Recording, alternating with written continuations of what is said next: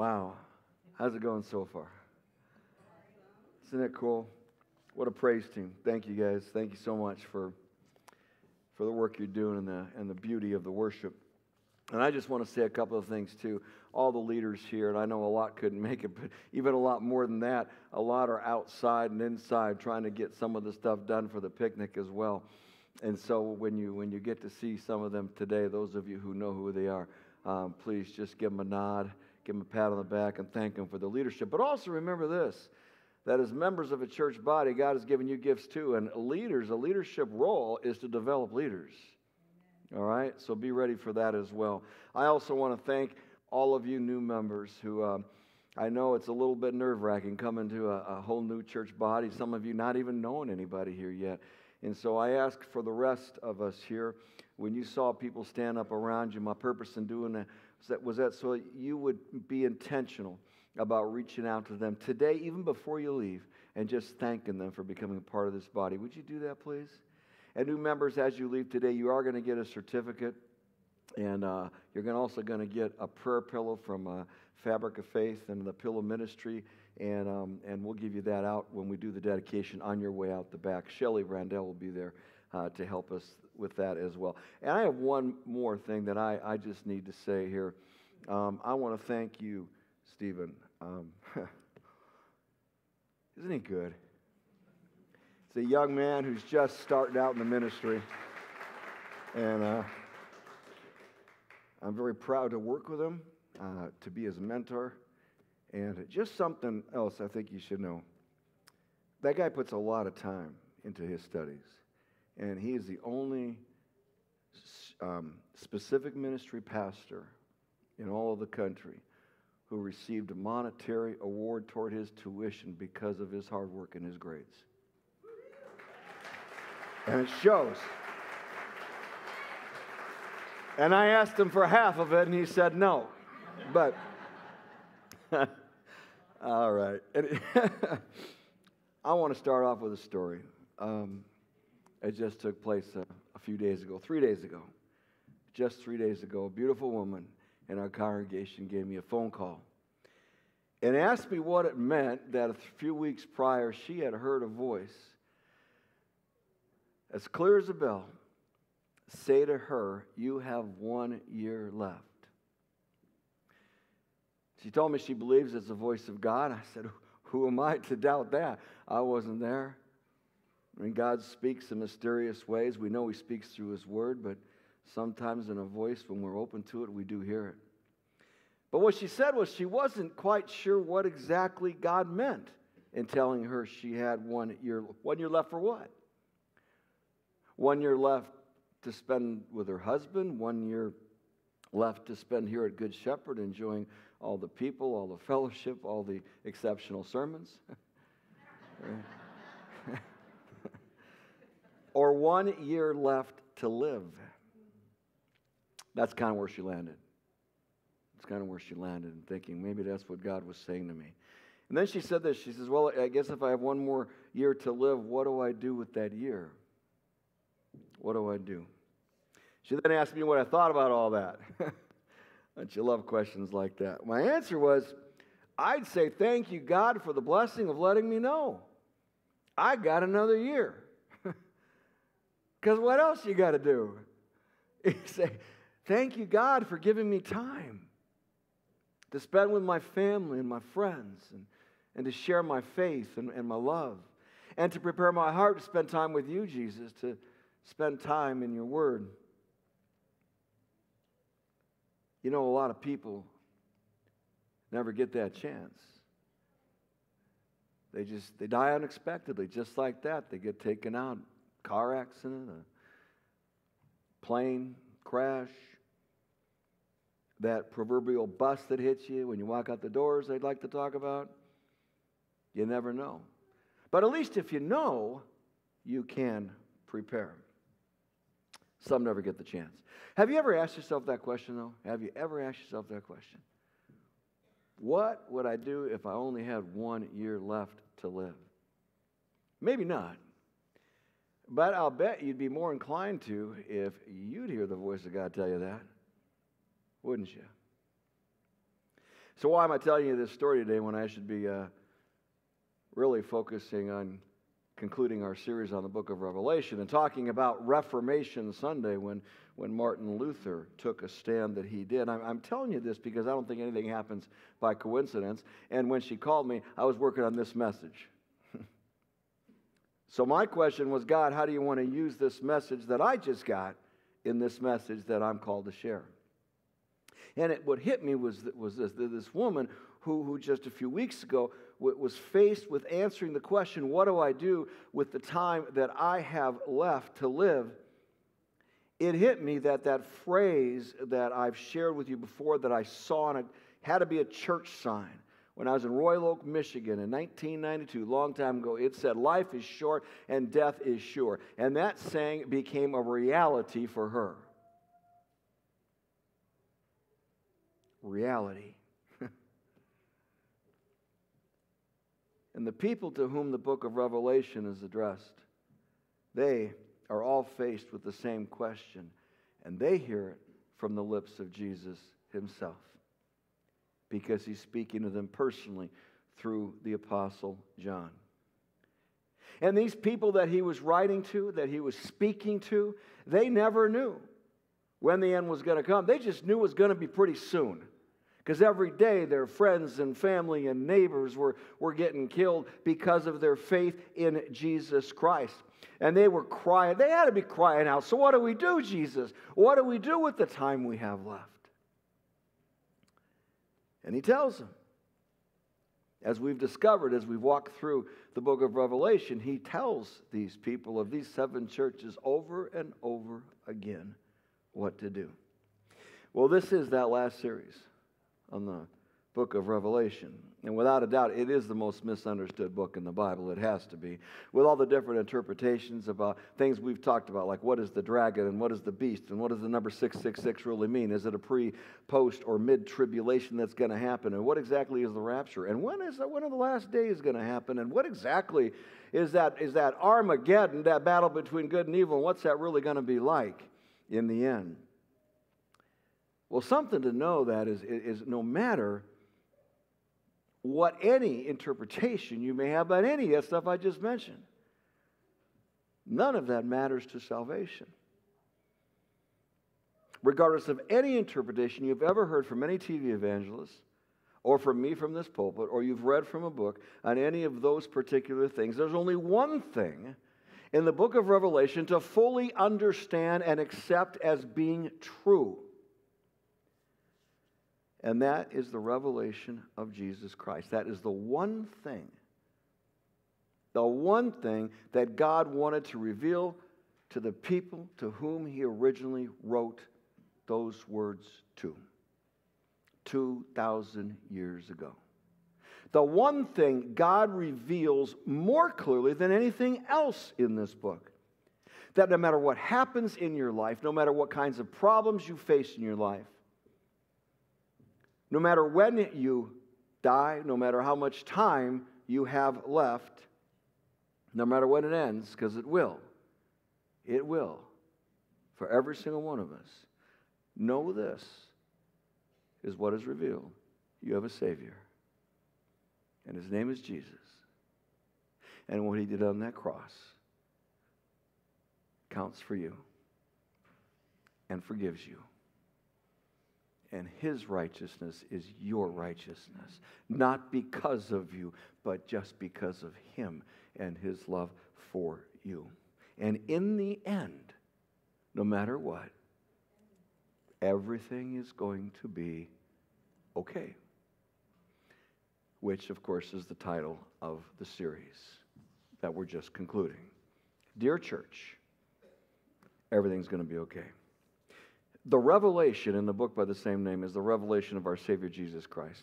And that revelation was meant to be understood. And it was by the people to whom it was written. Yeah, it's filled with symbols, it's filled with numbers, it's filled with things that we don't understand, but they did because it was written in their language, in a language in their culture, something that, that they could understand. And my approach throughout this series was to try to help us understand too how they heard it to try to hear those words through their ears. So that's been our approach in this book as we've looked at the seven letters to the seven main churches in Rome. And, and if we look back at the church in Ephesus, Jesus is saying, in the time you got left, get reconnected to me, he's saying, because you forgot I love you. To the church in Smyrna, Jesus is saying, in the time you got left, be faithful to me, because it's only going to get tougher to the church in Pergamum, Jesus is saying, Repent and turn from your sins because I don't want to lose you. To the church in Thyatira, Jesus is saying, Hold each other accountable because you have a witness to give with your life.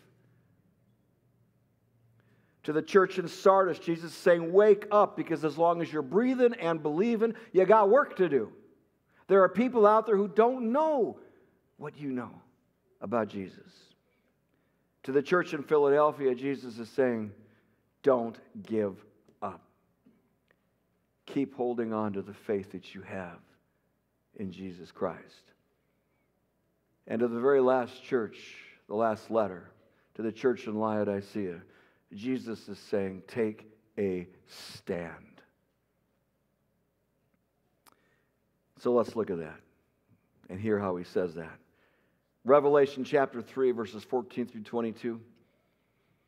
Beginning with verse 14, 14, it reads To the angel of the church in Laodicea, write, These are the words of the Amen, the faithful and true witness, the ruler of God's creation. It's a reference to Jesus himself. Know that I, Jesus, am speaking to you. That's what he's saying to him. He goes on to say, I know your deeds, that you are neither cold nor hot. I wish you were either one or the other. I wish you were either one or the other. So, because you're lukewarm, neither hot nor cold, I'm about to spit you out of my mouth. How would you like to hear Jesus say that to you? He's saying, pick a side. That's what it means to be in the world, but not of it. We're not, to, we're not going to escape the world till the Lord takes us. But while we're in it, take a side the prince of the world or the king of the universe. He goes on to say in verse 17, You say, I am rich. I've acquired wealth. So it was a well to do people here. Do, you do not need a thing. But do you realize that you are wretched, pitiful, poor, blind, and naked? He's pretty blunt. I counsel you to buy from me gold refined in the fire. That is a reference to the persecution of Jesus, to his suffering and his death so that you can become rich. And if you look at, at 2 Corinthians chapter 8, you will find those words, those very words about Jesus. He goes on to say, You'll wear white clothes so you can cover your shameful nakedness, and salve to put on your eyes so you can see. And those whom I love, I rebuke and discipline. It's one of my favorite lines in the Bible. Those whom I love, I rebuke and discipline. I love it so much, I have it framed. It's right underneath in my office, it's right underneath the sword of Gabriel. anyway, you're welcome to come in and see it sometime. So be earnest and repent. Here I am. I stand at the door and knock. If anyone hears my voice and opens the door, I will come and eat with that person and they with me. To the one who is victorious, that doesn't mean you've been better than anybody else. It means you've been victorious in staying in the faith, remaining in faith in Jesus Christ. I will give the right to you then to sit with me on my throne, just as I was victorious and sat down with my Father on his throne. Whoever has ears, let them hear what the Spirit says to the churches. To this church in Laodicea, and I believe to every one of these churches, Jesus is saying, pretty much the same thing. In the time you have left, take a stand. Take a stand. You know, this figuring out what we are to do with our lives with the time that we have left, however much or little that is, that isn't anything new.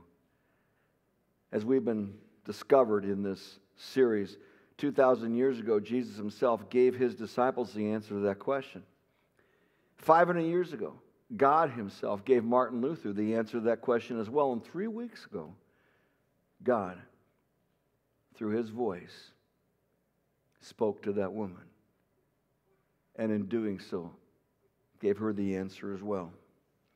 Different time periods, Different people, different contexts, different cultures, different languages, different meanings, even, but the same message. The same message. The problem 2,000 years ago is the same problem we see 500 years ago in the time of what we call the Reformation, which is the same problem that we had just three weeks ago.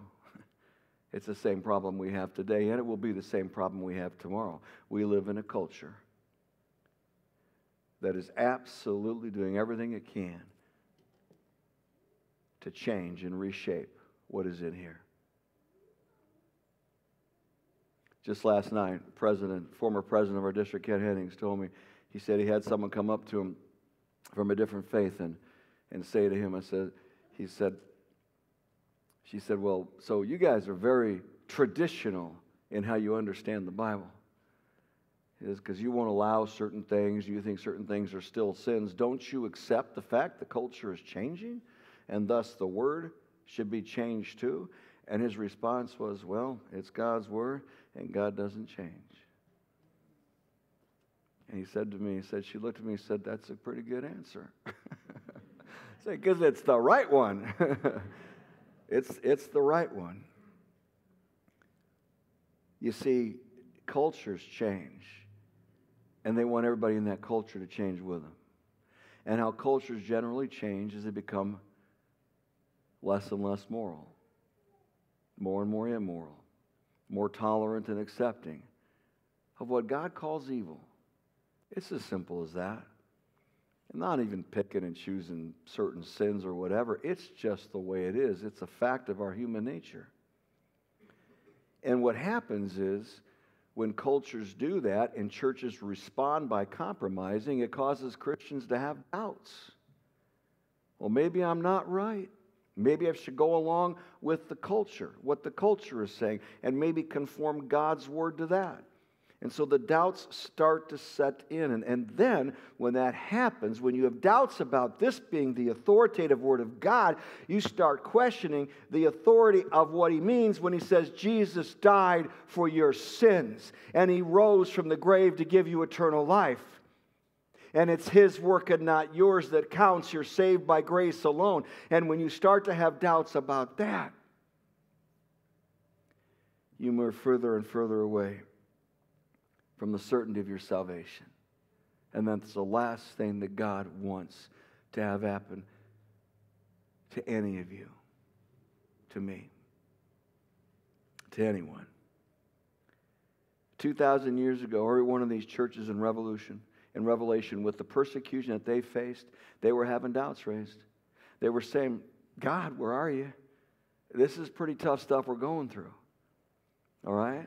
And, and, so, and so they were questioning this. And this is why, why, why Jesus is speaking to them personally, because what's happening is society is starting to rip their hearts out. It's trying to steal their hope in Jesus, their hope of, of salvation, on the promises that He had for them. 500 years ago in the time of the Reformation, similar thing. I mean, God's word was, was twisted and turned around, not only by society, but by the church leaders themselves to benefit them rather than the people. The common people couldn't even read the Bible, it wasn't written in their language. They had to believe what they were told. And their hope of salvation was getting ripped out of their hearts. That's why in this day, once a year, our church body celebrates the most critical victory in the history of the Christian church. When God raised up a human being, a man by the name of Martin Luther, who had enough. And he was intimately familiar with the teachings of the church. But he was also intim- intimately familiar with who he was as a sinner and how much he needed what God said in here to be true. And so on October 31st, 1517, he nailed to the doors of the main church in Wittenberg, Germany, what are called the 95 Theses. Those are 95 doctrinal truths with this as their primary message. How you live your life does not make you right with God.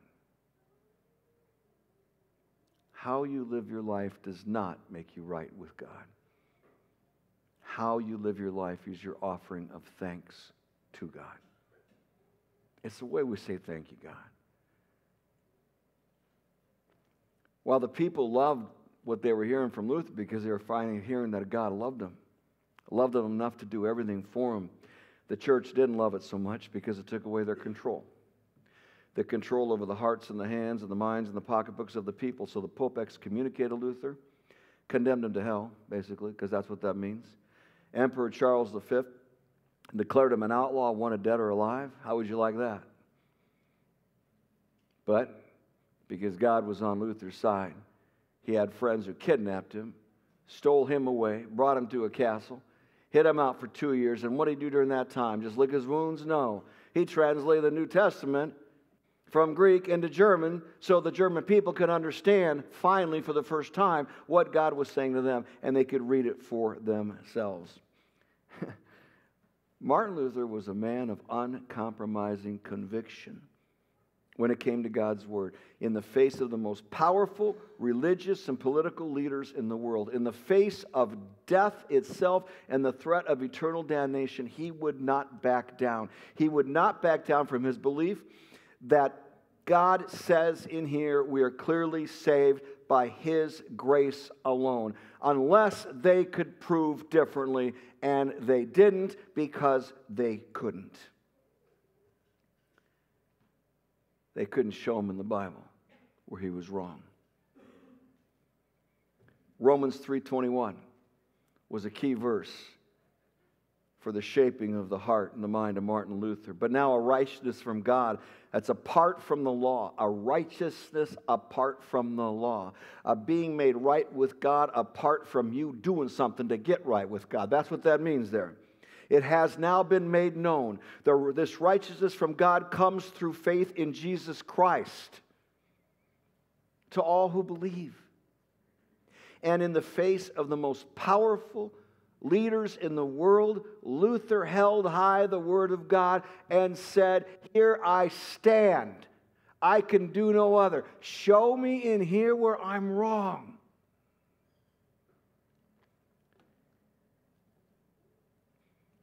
Luther had read the words that we've been reading and studying these past eight weeks now that were written to the people of Revelation, to the churches. She saw how the world and, and Satan were trying to steal the hope away, rip it out of the hearts of the people.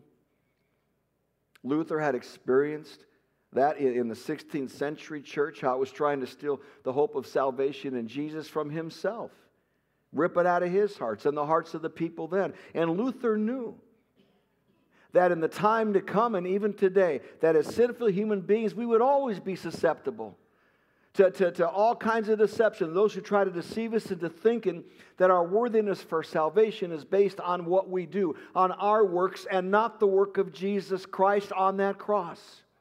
He knew that. And God's message throughout history and throughout his biblical writings is clear. We can't all be Martin Luthers. We can't even all be Martins.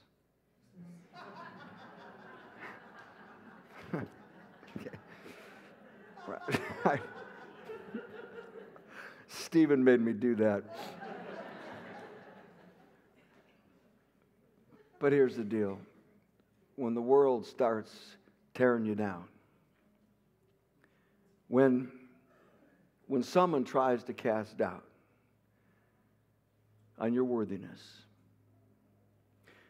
when someone says that what Jesus did on that cross did not pay for all your sins, when, when, when someone tries to tell you that God does not love you just the way you are, when someone tries to steal your hope, the certainty of your salvation, by saying you're not good enough. And when you hear a voice from a doctor or a surgeon, or when you hear the voice of God Himself as clear as a bell, saying that you have only so much time left, and you're wondering what that means, you should do with that time. Listen clearly and only to the voice of God in here and to His promises when he says, Trust me, I've done it all for you. I am with you always, and I will get you through. You let God take you by your hand because that's when you can take a stand. In Jesus' name, amen.